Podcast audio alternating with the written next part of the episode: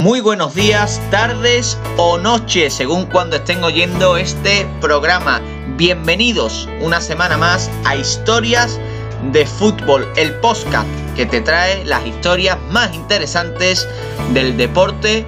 rey. Recordábamos en el último programa la tragedia de Heysel con motivo no solo de la final de Champions entre Manchester City y Chelsea, sino también por su 36 aniversario, un suceso terrible que cambió la vida del fútbol en los estadios. Ese podcast y todos los anteriores lo podéis encontrar en nuestras plataformas de YouTube, Spotify, iBox y Anchor FM. Por cierto, muchísimas gracias a todos nuestros oyentes porque cada vez son más quienes nos escuchan y cada vez son más las escuchas que tienen nuestros programas. Y a todos ustedes os recomendamos que nos sigan en nuestros perfiles de redes sociales para que estéis al tanto de todas las novedades. En Twitter, arroba HIST-D-fútbol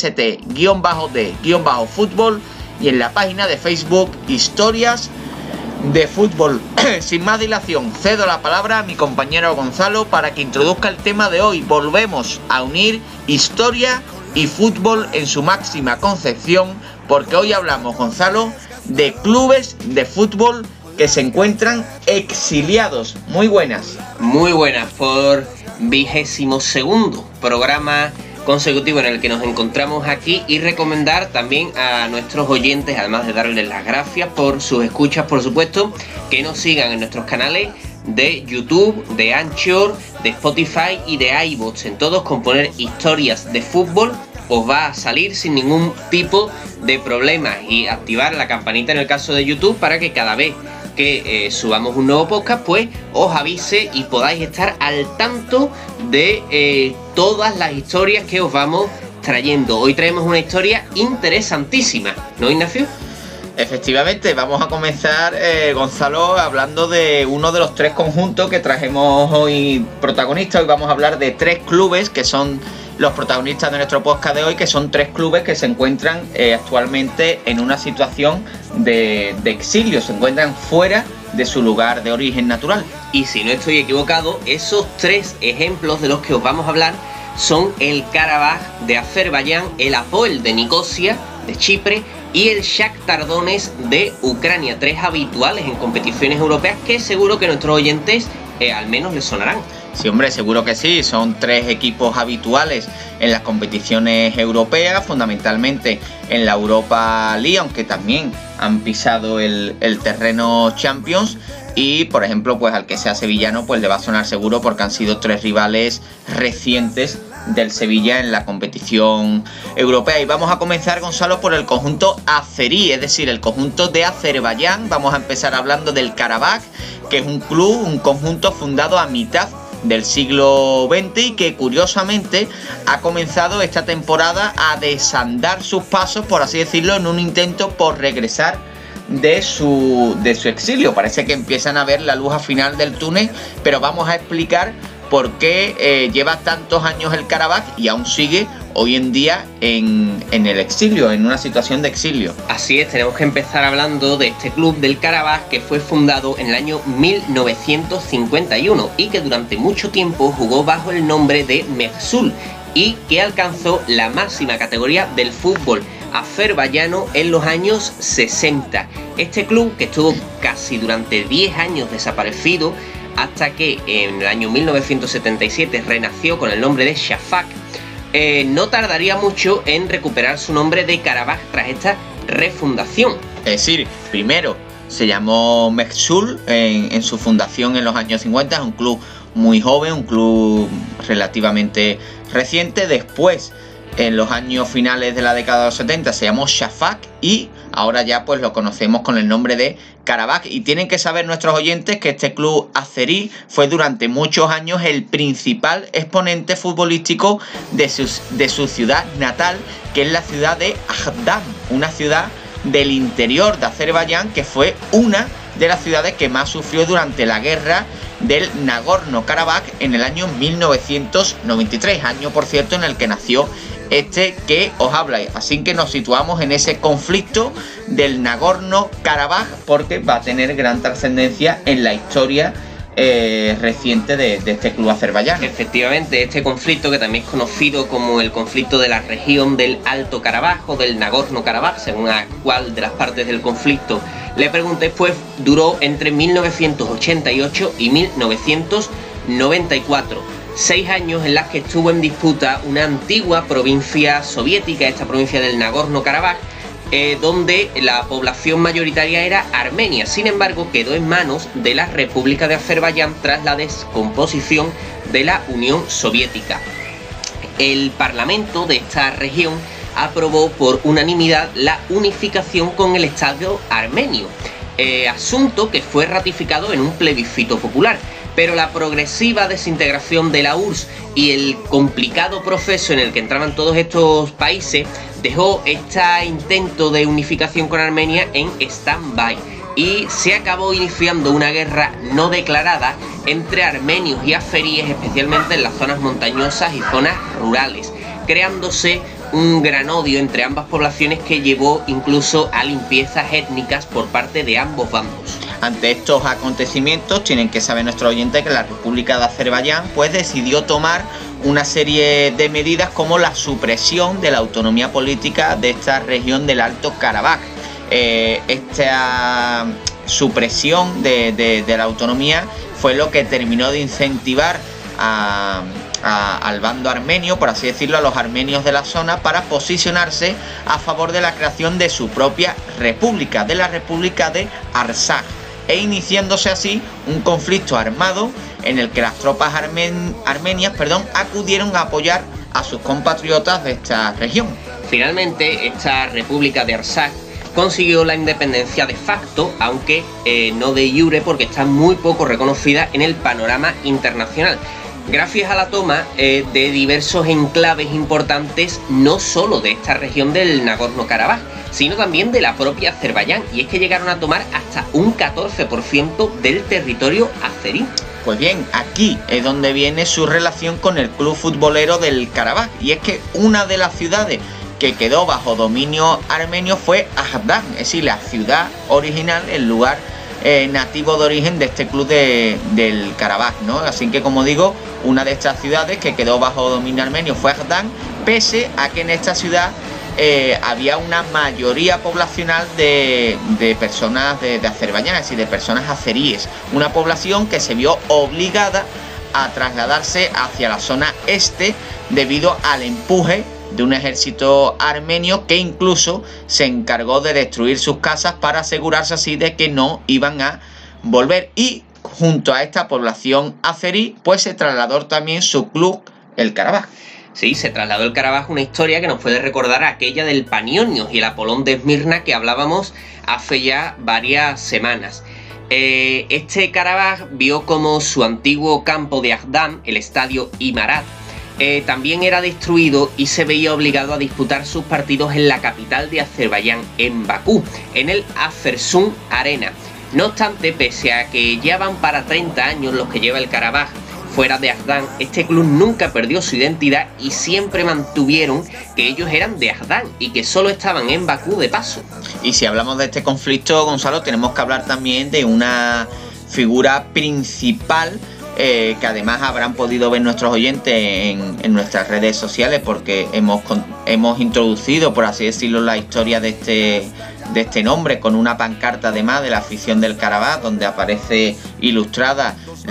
el retrato de este señor que es Alasverdi Bagirov. Hablamos de una figura que ejemplifica a la perfección la relación entre el Karabaj y el conflicto bélico. Alasverdi Bagirov. Efectivamente, esta figura, Verdi Bajirov, es un exjugador y entrenador del club que dejó su equipo en estos años 90 para alistarse en las filas del ejército azerí y combatir a los armenios, convirtiéndose en un importantísimo militar eh, que desarrolló una gran eh, labor bélica hasta que fue asesinado por una mina en el año 1992, solo un año después de su última participación en un partido con el Karabaj. En 1994, para ver la importancia que, tuvo la figura de este señor, no solo en el Club del Karabaj, sino en, el panorama nacional, pues Alakberdi Bajirov fue en el año 1994 nombrado Héroe Nacional de Azerbaiyán y por supuesto quedando para la historia como una absoluta leyenda del club de Azdan. No obstante, este conflicto del Nagorno-Karabaj fue reanudado hace apenas unos meses cuando el ejército azerí pues bombardeó diversos enclaves de la República de Arsaj, a lo que Armenia pues respondió con una total movilización de la población. Eh, finalmente, este avivamiento que se produjo del conflicto y que duraría desde, desde el mes de septiembre hasta el mes de noviembre del pasado año 2020, que es cuando se firma en noviembre de, de, 2020 un alto al fuego promovido por el presidente ruso Vladimir Putin y en el que Armenia pues acuerda devolver a Azerbaiyán los territorios circundantes a la República de Arzaj con los que contaba ese 14% que comentamos que comentábamos antes, perdón. Y entre ese 14% pues se incluye la ciudad de Agdan, que es la ciudad originaria del Karabaj. Y esto hizo que en el pasado mes de abril la plantilla del Karabaj viajara a su ciudad natal ya libre de la ocupación armenia para visitar su antiguo estadio de Imarat recubierto de maleza el presidente del club, Abdolbari Gozal, transmitió la intención del club de volver a disputar sus partidos lo más pronto posible en la ciudad de Agdán, aunque para ello primero deben reconstruir su estadio y toda la ciudad, pues como hemos dicho antes, con la marcha de los aceríes de este enclave y la destrucción de la, de la mayor parte de los edificios, esta quedó como una ciudad fantasma durante estos casi 30 años que ha durado la ocupación. No obstante, a pesar de todo, este club azerí ha logrado, pues entre otras cosas, y como digo, a pesar de, encontrarse en el exilio desde hace alrededor 30 años, pues el Karabakh tiene el honor de haber sido el primer club del país en ganar un partido europeo fuera de las fronteras nacionales o de ser el primer equipo de Azerbaiyán en disputar la fase de grupos de la Champions League, además de ser el primer club de fuera de la capital en ganar eh, la liga, pese a que sí jugaba ahí. Eh, ya eh, retrotrayéndonos a la, a la, actualidad, esta gran alegría para el club que ha supuesto pues este, este paso, por así decirlo, esta luz al final del túnel de volver a su ciudad original de Agdán pues como digo, esta alegría para el club sus aficionados, que ha sido este más que probable regreso a Agdán, pues se ha visto empañado por la derrota sufrida en la última jornada de liga frente al Nefti Bakú, que los ha dejado sin su séptima liga de forma consecutiva en favor del histórico club de la capital. Tenemos que comentar también que muchos aficionados futboleros de España recordarán al Carabaj esa participación en Champions porque se enfrentó al Atlético de Madrid y le rascó dos empates que acabaron dejando al Atlético Madrid fuera de la fase de grupos en el año 2017, si no recuerdo mal.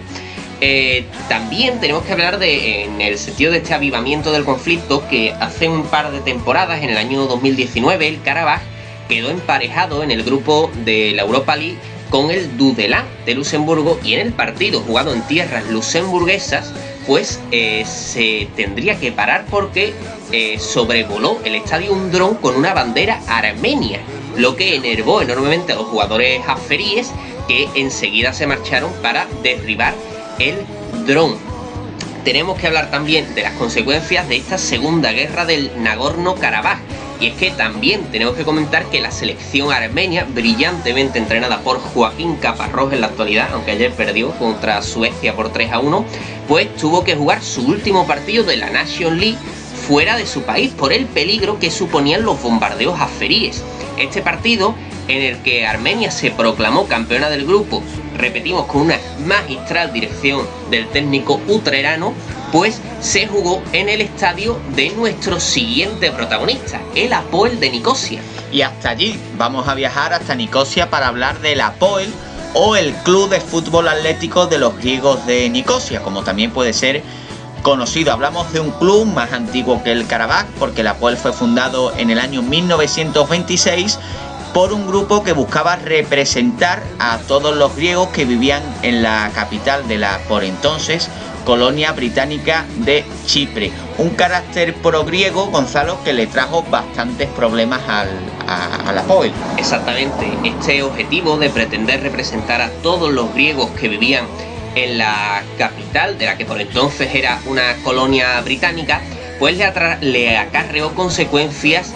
eh, que irían más allá de eh, una historia que puede ser bastante conocida, como es la ruptura de este club en dos por la guerra civil griega y que dio lugar a la creación del Omonia de Nicosia, su principal rival, y que fue fundado pues por los miembros de más extrema izquierda que formaban anteriormente parte de la POEL. Tenemos que comentar también que varios de sus miembros, de los miembros de la POEL, formaron parte de la organización EOCA, eh, una organización chipriota que luchó por expulsar a los británicos de la isla y buscar la enosis, es decir, la unión de Chipre con Grecia bajo la bandera helénica. No luchaban por la independencia chipriota, sino por su unión con Grecia. Por la unificación. Y tienen que saber nuestros oyentes que este movimiento revolucionario tuvo su auge tras la Segunda Guerra Mundial hasta que en el año 1960 los países de Reino Unido, Turquía y Grecia firman la independencia del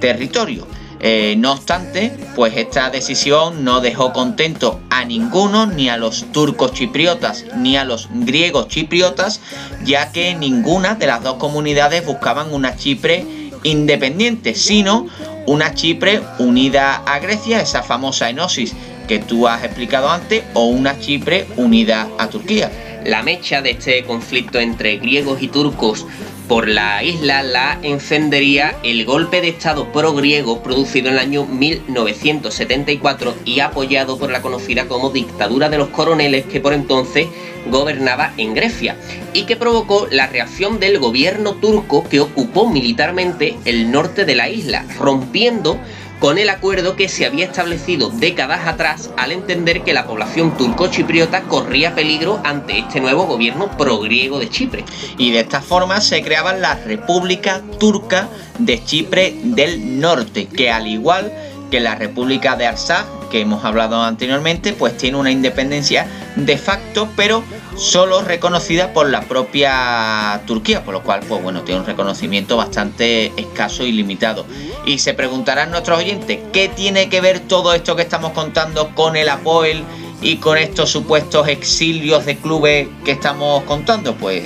a, a ello vamos. Pues bien, tenemos que comentar que el Apoel por su condición de club fuertemente politizado de orientación pro-griega, estuvo muy implicado en todos estos conflictos que se sucedieron en la isla. Para empezar, ya hemos comentado que parte de los integrantes del club formaron parte de la, EOCA, que, participa, que participó en la expulsión de los británicos de la isla. Pero también tenemos que comentar que la POEL llegaría incluso a participar en varias ediciones de la Liga griega durante la década de los 70 como medida de presión para conseguir la deseada enosis. Y esto se refleja, eh, tiene su reflejo en la actualidad, en el presente, donde tenemos que comentar que la isla de Chipre se encuentra dividida en dos. La mitad sur es la Chipre independiente y la mitad norte es esa república turca del norte de Chipre que tan solo está reconocida por el país de Turquía. Eh, además de esta división del país, pues la capital de Chipre, que es Nicosia, se encuentra también dividida a su vez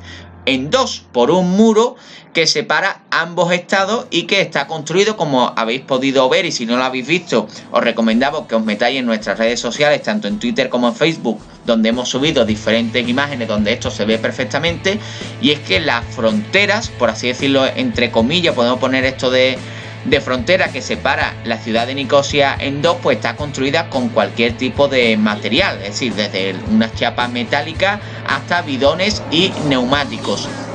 Pues bien, ¿qué es lo que ocurre? Pues que el estadio histórico de la Poel, que no es otro que el estadio Taksim, está situado en el centro de la ciudad, pero con esta división de la capital quedó en la parte norte, es decir, en la parte eh, que tiene que ver con la República Turca del norte de Chipre y por tanto pues está fuera del control de la Chipre independiente. El estadio de Taksim tiene una peculiar estructura, con una de las gradas apoyada directamente en la muralla de la época en la que los venecianos controlaban el lugar, ya que Chipre ha sido un lugar de paso de muy distintas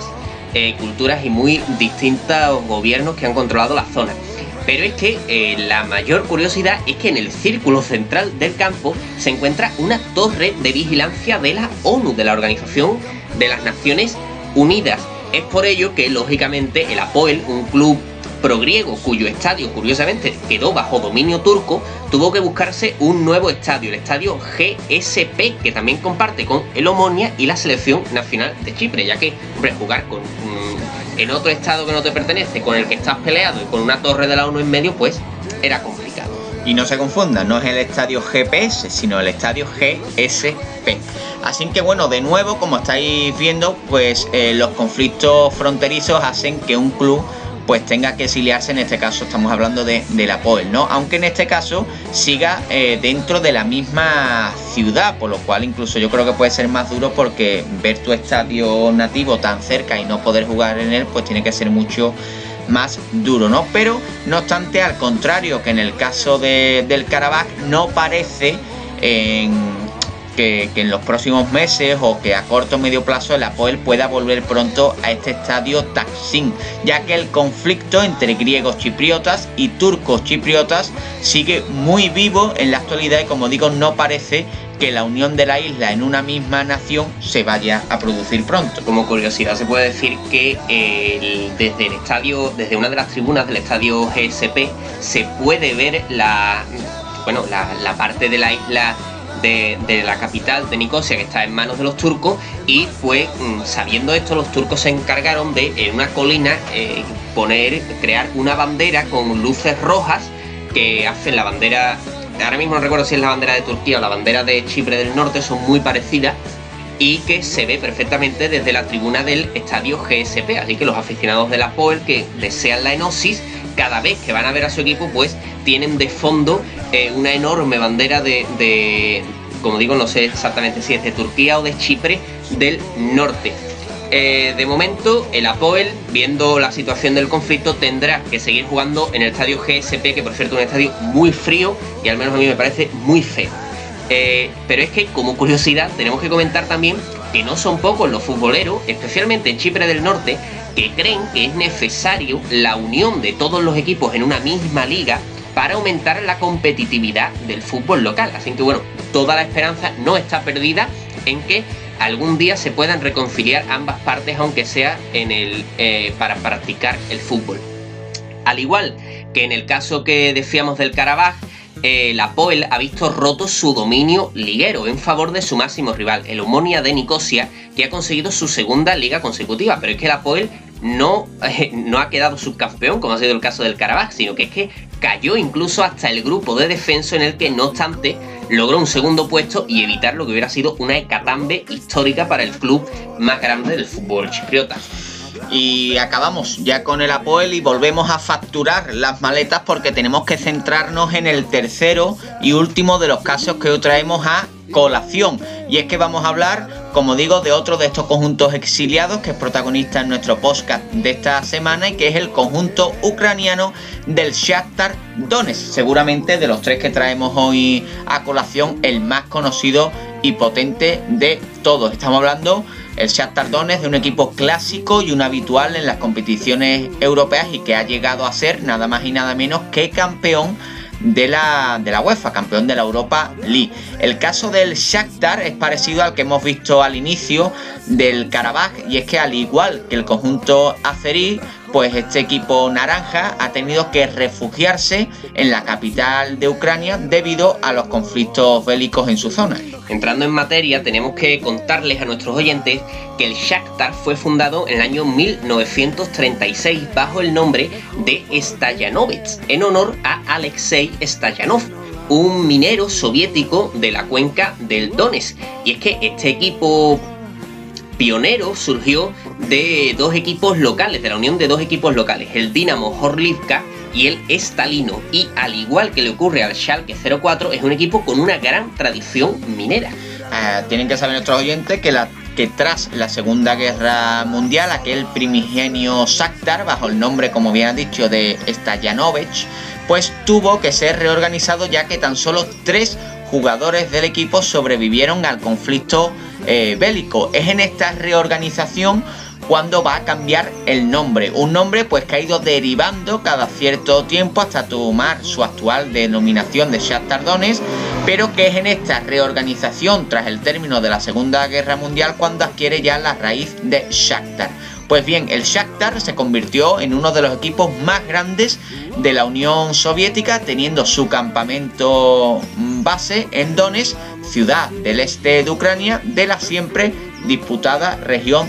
de Donbass. En esta región, fronteriza con Rusia, se iniciaron una serie de graves conflictos sociales en el año 2014 como respuesta al famoso movimiento del Euromaidán, que era un movimiento europeísta ucraniano que apostaba por su ingreso en la Unión Europea y que logró derrocar al presidente prorruso Yanukovych. En esta zona del Donbass, las protestas tomaron el camino contrario, defendiendo el acercamiento a Rusia y llegando incluso a declarar la independencia de las regiones de Donetsk y Luhansk, las dos regiones que forman eh, la zona del Donbass. Todo este movimiento prorruso del Donbass se intensificó tras la anexión rusa de las ciudades de, bueno, de la península de Crimea y de la ciudad de Sebastopol, hasta acabar todo en un conflicto armado en la zona entre el gobierno ucraniano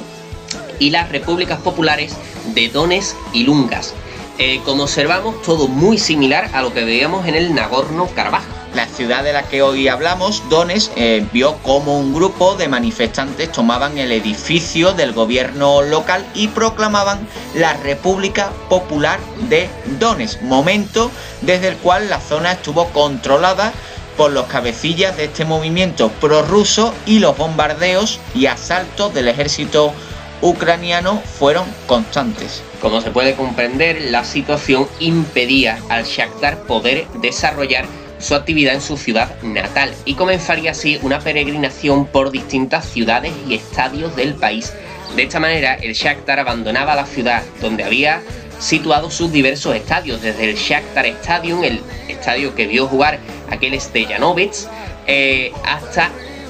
el renovadísimo Donbass Arena, que se vio obligado a abandonar apenas cinco años después de su inauguración, sin olvidar por supuesto el mítico RSK Olimpivski, que vio al Shakhtar campeón de la Copa de la UEFA en el año 2008, si no recuerdo mal, tras vencer al Werder Bremen, o donde Palop marcó su famosísimo gol de cabeza en el año 2007. Para que tomen conciencia nuestros oyentes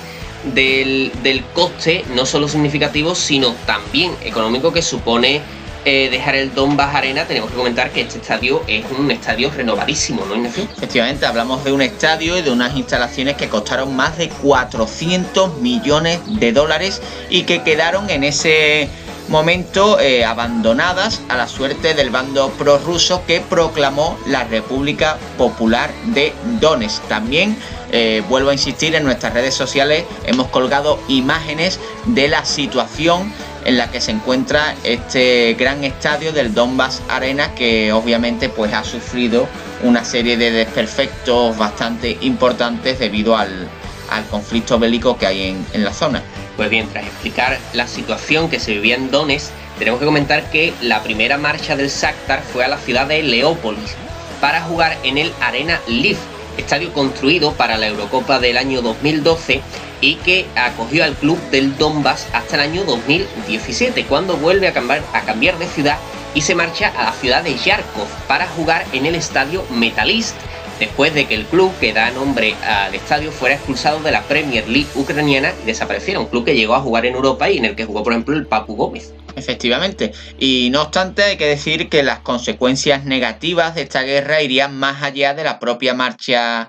de la ciudad y, de tener que abandonar este estadio, pues que le costó, como digo, 400 millones de dólares. Y es que en el año 2014, cuando comienza el conflicto armado, se produce una complicadísima situación para el club y es que Gonzalo, en el mes de julio de ese año 2014, seis jugadores del Shakhtar Donetsk se van a negar a regresar a Ucrania. Esto ocurre tras un partido disputado en Francia frente al Olympique de Lyon, en el que estos seis jugadores, por miedo a la situación que se vivía en el Donbass, se niegan a coger el vuelo de vuelta con el resto de sus compañeros. Estos jugadores creo que les sonarán a muchos de nuestros oyentes, porque incluso hay un par de ellos que siguen jugando en el Shakhtar a día de hoy. Estos fueron los brasileños Alex Teixeira, eh, Fred, el actual jugador del Manchester United, Douglas Costa, de la Juventus, Dentiño e Ismaili, que juegan en el Shakhtar aún a día de hoy, y el argentino Facundo Ferreira, actual jugador del Celta de Vigo. Este hecho vino influenciado no solo por la guerra civil que se vivía en el este de Ucrania,